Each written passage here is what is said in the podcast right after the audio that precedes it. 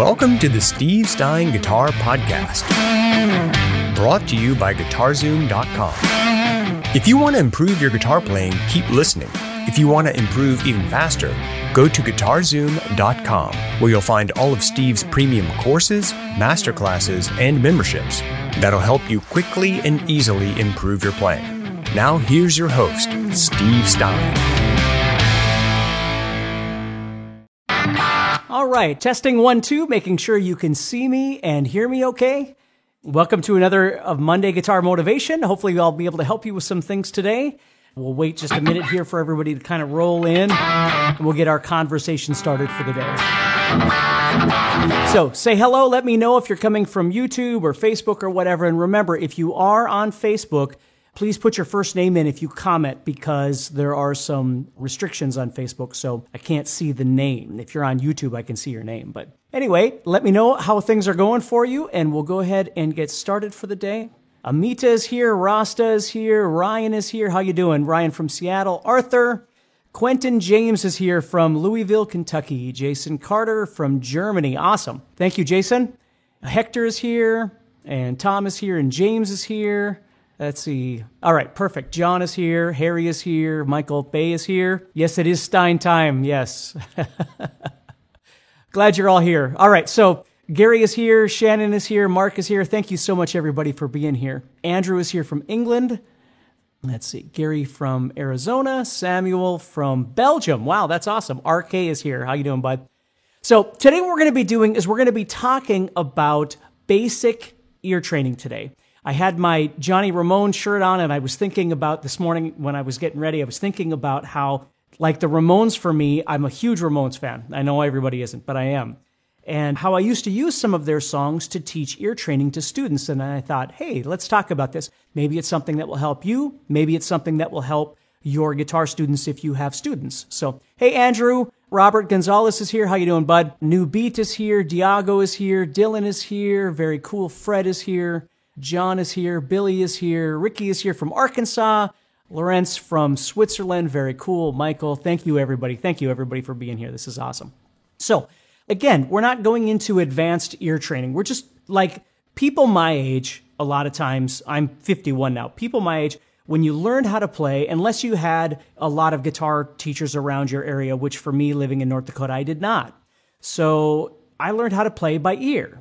Now, that didn't mean I didn't take guitar lessons later and go to college. I did all of those things. But when I first started playing, I really did play by ear. I would have a record and the needle, and I would listen and I would try and figure out what was going on in the music. And so, what I want to do is explain to you a little bit about how that works if you haven't really done that before, because I really believe that learning how to make a connection musically to whatever it is you're trying to play in here, not just here with watching a video or looking at tabs or something like that, can be very beneficial to you because you kind of see the guitar a different way. Because, like, when I drive in my vehicle and a song comes on, I start sort of whether it's good or not, I start compartmentalizing how the song goes. What are the chords? What key it might be in? All these things as I'm listening to that song. It's just something that I do. So that's what I want to talk to you about a little bit. So let's just start with real basic things, okay? So for you to try and train your ear, we're not going to go into deep into extended chords or different intervals, although we will talk a little bit about intervals. So let's just start with something basic. So you're sitting with a student or something, and what you want to do is just start taking something like an A major and an A minor, and just learning to develop the ability to hear the difference between a major chord and a minor chord. So, one thing that I used to do with my students is I would play the chords. Like I would turn around and I would play a chord and I would have them try and identify whether or not the chord that I'm playing sounds major or minor. And I'm not trying to confuse them by adding sevenths and different things like that. I'm really trying to make this as successful an event for them as possible. So, just trying to pick anywhere you want to go and make a major chord and a minor chord. You know, because I just saw somebody asked about do notes have colors? I don't know so much that notes have colors, but if you think about that concept, chords have colors, like a major versus a minor. If you think about how that sounds, now it might sound happy or sad. People use those terms, which is absolutely fine. But sometimes you can listen to those and they might have a different hue in your mind. Like this might be a little bit more bold sounding, and this might, you know, have a little more of a, a subtle kind of feel to it or hue to it, if you will. So just starting off with those kind of things, because oftentimes happy and sad is a great way of thinking about major and minor. But as we get further down the line, we understand that that isn't necessarily, you know, as we start using those chords together, now we're looking at a progression. But it all depends on, like, you're just trying to train the way you think about what you're hearing in whatever capacity that makes sense to you. Okay? So most of us don't have perfect pitch. So if I play a note, if I do this and I go, most people probably wouldn't know what note that is. What we do is we know a note relative to something else. We can tell that it's higher or lower, and that's what we're going to be talking about today. So start with just basic things like that. Don't make it really complex, but just start with basic things like hearing a major versus a minor chord. And if you have students or somebody that you're teaching how to play, just start by trying to get them to understand that sound in their head. Okay? So the next thing I want to go on to is kind of the big thing, which is utilizing power chords to understand development on the fretboard itself. Okay? So for instance, if I did something like this, if I play just a power chord, now the beauty of a power chord is that it doesn't have that major or minor hue to it, that happy or sad. It doesn't have that. A power chord is lacking that what we call the third, the major third or the minor third. It doesn't have that, which can be very beneficial for a whole host of reasons. But for our thing, what we want to understand is what we're dealing with now is movement on the fretboard, which will then equate to songs, riffs, whatever it is that it is that you like, right? So if I do something like this, it's just a sound, but if I go like this, now we can hear the motion moving down and up. Now, as a guitar player holding onto the guitar, I can see that. But here's the thing. When you're listening to a song and you're going to try and figure it out by ear, and let me preface by saying this, as I said with this Johnny Ramone shirt that I have on, I used to try and start students with ear training by playing songs and having them learn songs that are fairly straightforward. I'm not trying to give them a dream theater song and then try and figure out what's going on by ear. I would pick very, very straightforward riffs for them to try and listen to and then figure out. Now, I already have a bit of a bad disposition with YouTube in terms of the Ramones because every time I play Ramones riff, they block, they mute my audio. So I don't know what the deal is with that. So I'm not going to I'm not going to go down that road, but I am going to talk about it. So what you do is you start learning obviously as I move down this way, I can hear the pitch lower. I can hear it coming back up. What you want to do is start making a relationship between that and what's happening on the subsequent strings. For instance, if I play this A power chord, like an open A power chord, and then this A, now, tonally, they're going to be a little different because of the thickness of the string, but the pitches are the same. So you want to start making sure that you or your student is making that association. Okay? Because if I play this A and this A, that's a little bit harder because I need to start realizing or recognizing that they are the same chord, but they are an octave different. Now, again, the only way to do that is you got to practice. Just, you might play something for your student where you're going, and then you play, and they should be able to recognize that there's a skew there and they do not sound the same, right? But it takes time. I always tell people that learning how to play by ear is kind of a weird thing because it's sort of like trying to explain to someone who maybe is blind what color is, like blue versus green or something, because we're not all born with the same ability of being able to see and hear and acknowledge certain things in our brain. So I don't know what it's like for you. I only know what it's like for me. But I used to tell my students that what you really need to do is you need to try and go deep in your thought and try and block out everything else and just learn to hear kind of the alignment of these sounds, if that kind of makes sense. Hey, Scott, Scott's here. Scott and Jennifer, how you doing, Jennifer? So if you listen, right, they're going to make a very different sound. If I listen to this, they sound linear to me, even though one is an octave higher. Okay?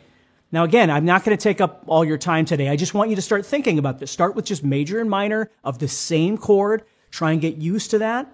You know, if somebody can quiz you or you can quiz somebody else, maybe you have a friend that plays guitar or something and they can play and you can practice this. That's a really great thing to do. But now we're moving into this power chord thing and we're trying to learn two things. We're trying to learn motion downward and upward. And I'm going to play some song riffs in just a second here so you can kind of hear this.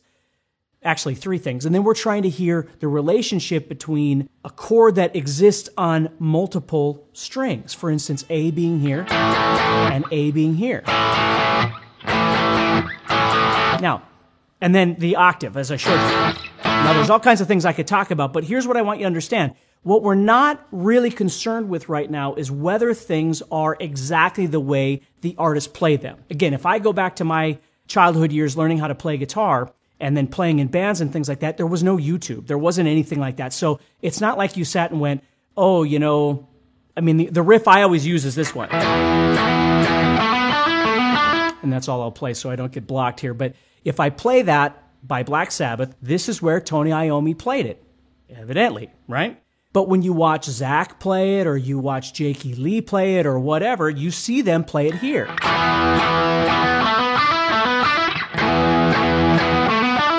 Now, again, as I just said, there's a tonal difference between those two, but if I was listening to it on a record, would I be able to hear the tonal difference between it being on the fifth string or the sixth string?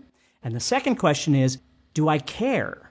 You see, and I grew up in the kind of the group of people that it didn't matter. As long as I was playing it as right as I thought it was, it didn't matter to me that Tony Iommi might have been playing it at the 12th fret and I'm playing it at the 7th fret. It's not right or wrong. It's still the right notes. It's just a different position to play it in. You see? Where there are most certainly people out there now because of YouTube that go, no, no, no, that's wrong. You're supposed to play at the 12th fret. I'm not going to get into that argument. That's entirely up to you. Okay? But what I want you to understand is that it's the same thing, just like this A and this A. So when you're learning by ear, you're not always necessarily correct in the position that you might be playing it in. Don't let that weird you out. As a matter of fact, it's really great because you start learning to decide where you want to play certain things. You see, depending on how it feels comfortable to you. So if I think of this song by Black Sabbath, Tony Iommi is playing it here and Zakk Wylde is playing it there, I don't look at Zakk and think, oh, he's playing it wrong, right? Where somebody else might think of it that way. I don't think of it that way. It's just a different place to play the same thing.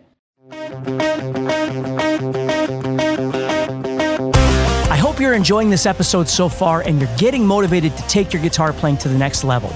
Please do me a favor and leave us a rating on Apple Podcasts. It'll help the show grow and reach more rock stars like you who want to improve their guitar playing. Also, I'd love to know what parts of the episode you liked, as well as what you learned. So please share this podcast and tag us at guitarzoom.com on your social post. And now, let's get back to the podcast. So, as we're playing by ear, we might find the correct octave, but we might be playing it maybe a different way than our friend is playing it because they're playing it in another position. They're playing A here and you're playing A here. So my point is I don't want you to get hung up on that. Okay? So now let's take that idea and let's start thinking about the movement a little bit here. So as I'm playing?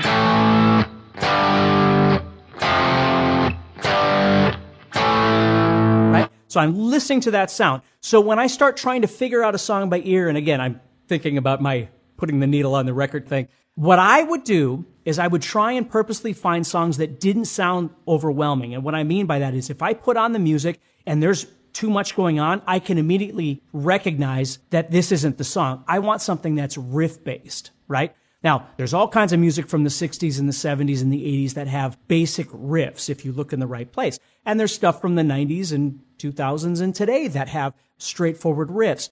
Don't set yourself up for failure or certainly your students up for failure by trying to give them something that's way too difficult right away. Okay. Make it basic. Again, this is why I would use the Ramones because I could play something that went like this. And it had two things. It had motion that they could hear. It was moving down and coming back up. And it had a rhythm. Da da da da da da da da da. So there were pauses in between where you could hear that. Okay. So that's why I would use riffs like that. And I wouldn't play the whole song for them.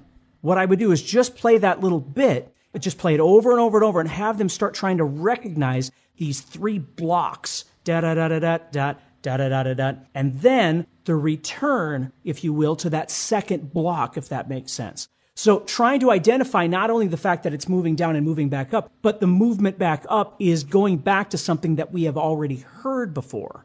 Yeah, that's right, John. Very good. Yeah. It's the song I always use because it's the song I used to use for guitar lessons. But anytime I play it on YouTube, it winds up getting me blocked. So I'm going to talk about it. But it's a Ramon song. I mean, you could play any Ramon song, and I'm going to get to another one in just a second. But let's take this now. Let me play you this riff, and if anybody knows it, go ahead and throw it in the chat. So if I do this.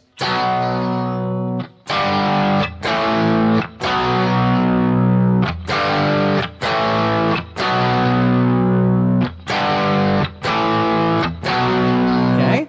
So if anybody knows that, throw it in the chat so other people can see it. It's not father, it is somebody else. There you go. Okay. So thank you. Yes, everybody seems to know that. So, okay. So that's another one that I would use. Now let's look into this a little bit further. So this song, yes, not father, the other one. Okay. This one is using the same motion that the Ramones song did. It's just using three different blocks, if you will. Okay.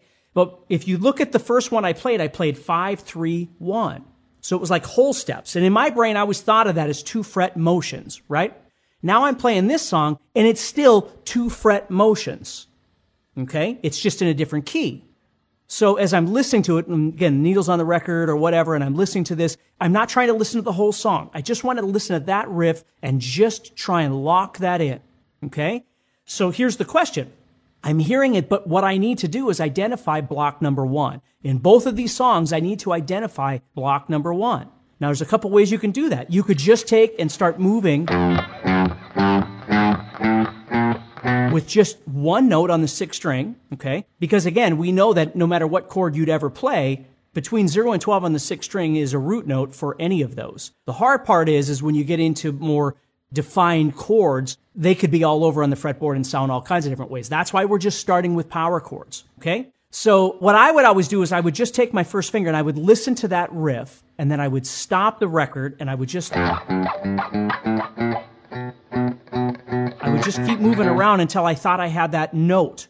And then I would bring the needle back, start the song again, and play that, and then stop it. If I could define that first block, okay, then I start hearing this motion, like I was talking about before, this whole step motion moving down and then coming back up. So as I hear,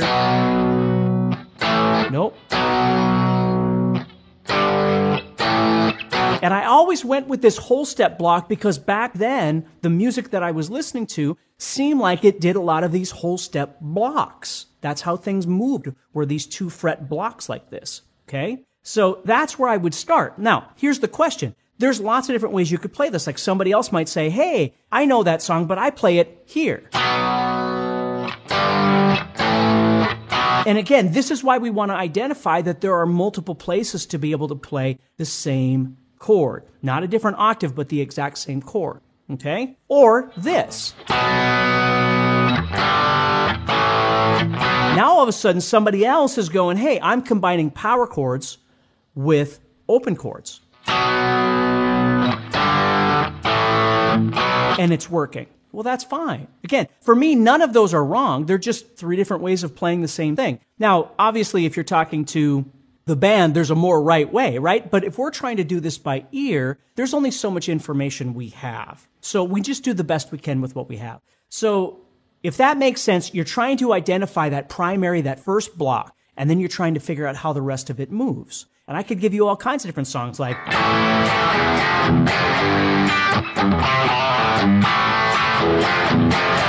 Right? Where I see Living After Midnight, right? Which is that block. But now it's making a square block because it's using two chords on the fifth string and two chords on the sixth string, and it's making this block. You see, there's lots of different songs that you can do this. Like Lucas mentioned Rainbow in the Dark that I just played. So Rainbow in the Dark, for instance, maybe I don't know the rest of it. Maybe I can only go, and I don't know how to do all the other stuff, right? Well, that's okay. Again, that's not what this is about today, right? But at least you can define, there's that whole step block again. You see? Or if I did something like this. Right? It's a bunch of, or I could do a bunch of Iron Maiden stuff, or, I mean, there's all kinds of different songs I could do, but this whole step block is really defining, and this is what I figured out when I was a kid, was that the music that I listened to, which was mostly metal, did these whole step blocks. Again, I didn't understand what I was doing. I didn't understand anything about keys and things like that until later. But I knew that I could visualize these blocks. And as I was listening to the music, I was connecting to the sound of those whole step motions. But I had to define that first block. If I could figure out that first block. And again, maybe it's major, maybe it's minor. That's fine. Let me deal with that second. But first, let me figure out in a power chord form, what is that block? Is it E or G or D or whatever, right? I'd have to figure that out. So that's why learning how to hear the octaves, learning the replicating the, the same chord on different chords, different kinds of things like that, all this stuff. And I see people just have great ideas. All the Note of Fantasy is a great one. Okay. There's all kinds of different things on, that are great songs that you could use. Okay. So now we move into. And now all of a sudden we get a different kind of sound, right? So there were artists in the 90s, and not all of them, but some of them, that started using a three fret distance. So not two frets, but three frets, still blocking, but a different kind of sound. You see? So you can get used to those things too when you're learning ear training is you know what the sound of a whole step block sounds like in the motion of moving down or up or whatever, right? Now all of a sudden you hear something that isn't a whole step block and you start thinking, what is that? Right? That's something else too. So as long as you keep trying to work with songs that have guitar riffs that get replicated over and over and over and over and over through the song that you can listen to, and it doesn't overwhelm you like there's not a bunch of other stuff going on, you can really target in. Start trying to figure out where that first block is and what's happening. But if you start with a band like, again, with the Ramones, if I play, right? Now I'm playing this motion that moves from, I wouldn't have to do that. I could go and play it on the sixth string, right? I could do that. But now all of a sudden I start visualizing the fact that that jump from here is pretty big. It's not, right? And again, this takes time. But as I do that, I start recognizing that instead of coming all the way up here, I could simply just drop down and get that same sound.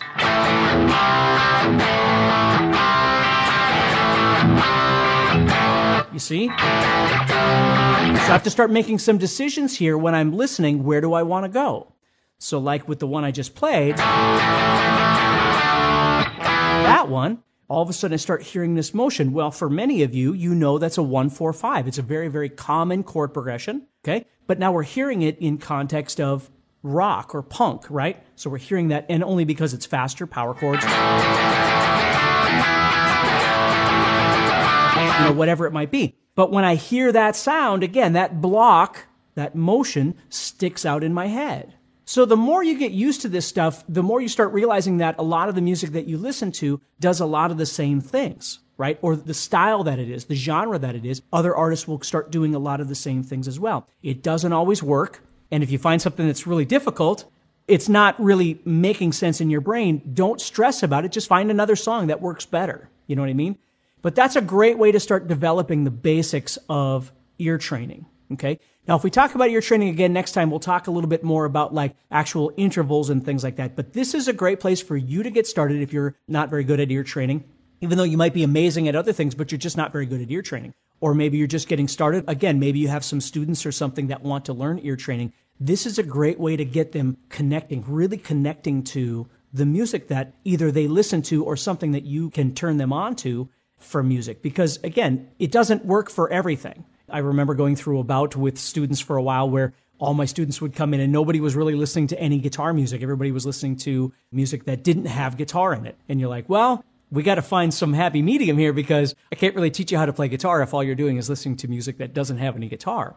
So that's a whole other issue on its own. But if you can persuade them to move into a direction that has, and you might have to work with them a little bit to figure out what songs those might be. But this is a great place to start, to start learning to visualize your fretboard, hear those sounds, and try and make those connections. So hopefully that makes sense to you, okay? Everybody, thank you so much for your time. It's almost been 30 minutes. I don't want to take way too much of your time, but have a wonderful week and I will talk to you soon and keep practicing. And remember, if you're looking for anything guitar related, you can always head over to guitarzoom.com and check out the guitar membership we offer and guitar courses and whatever. So take care, stay positive, and I'll talk to you all soon, okay? If you enjoyed today's podcast and want to learn guitar even faster, go to guitarzoom.com and click the Get Started button to get access to courses that are right for your interest and skill level. Again, go to guitarzoom.com and click the Get Started button.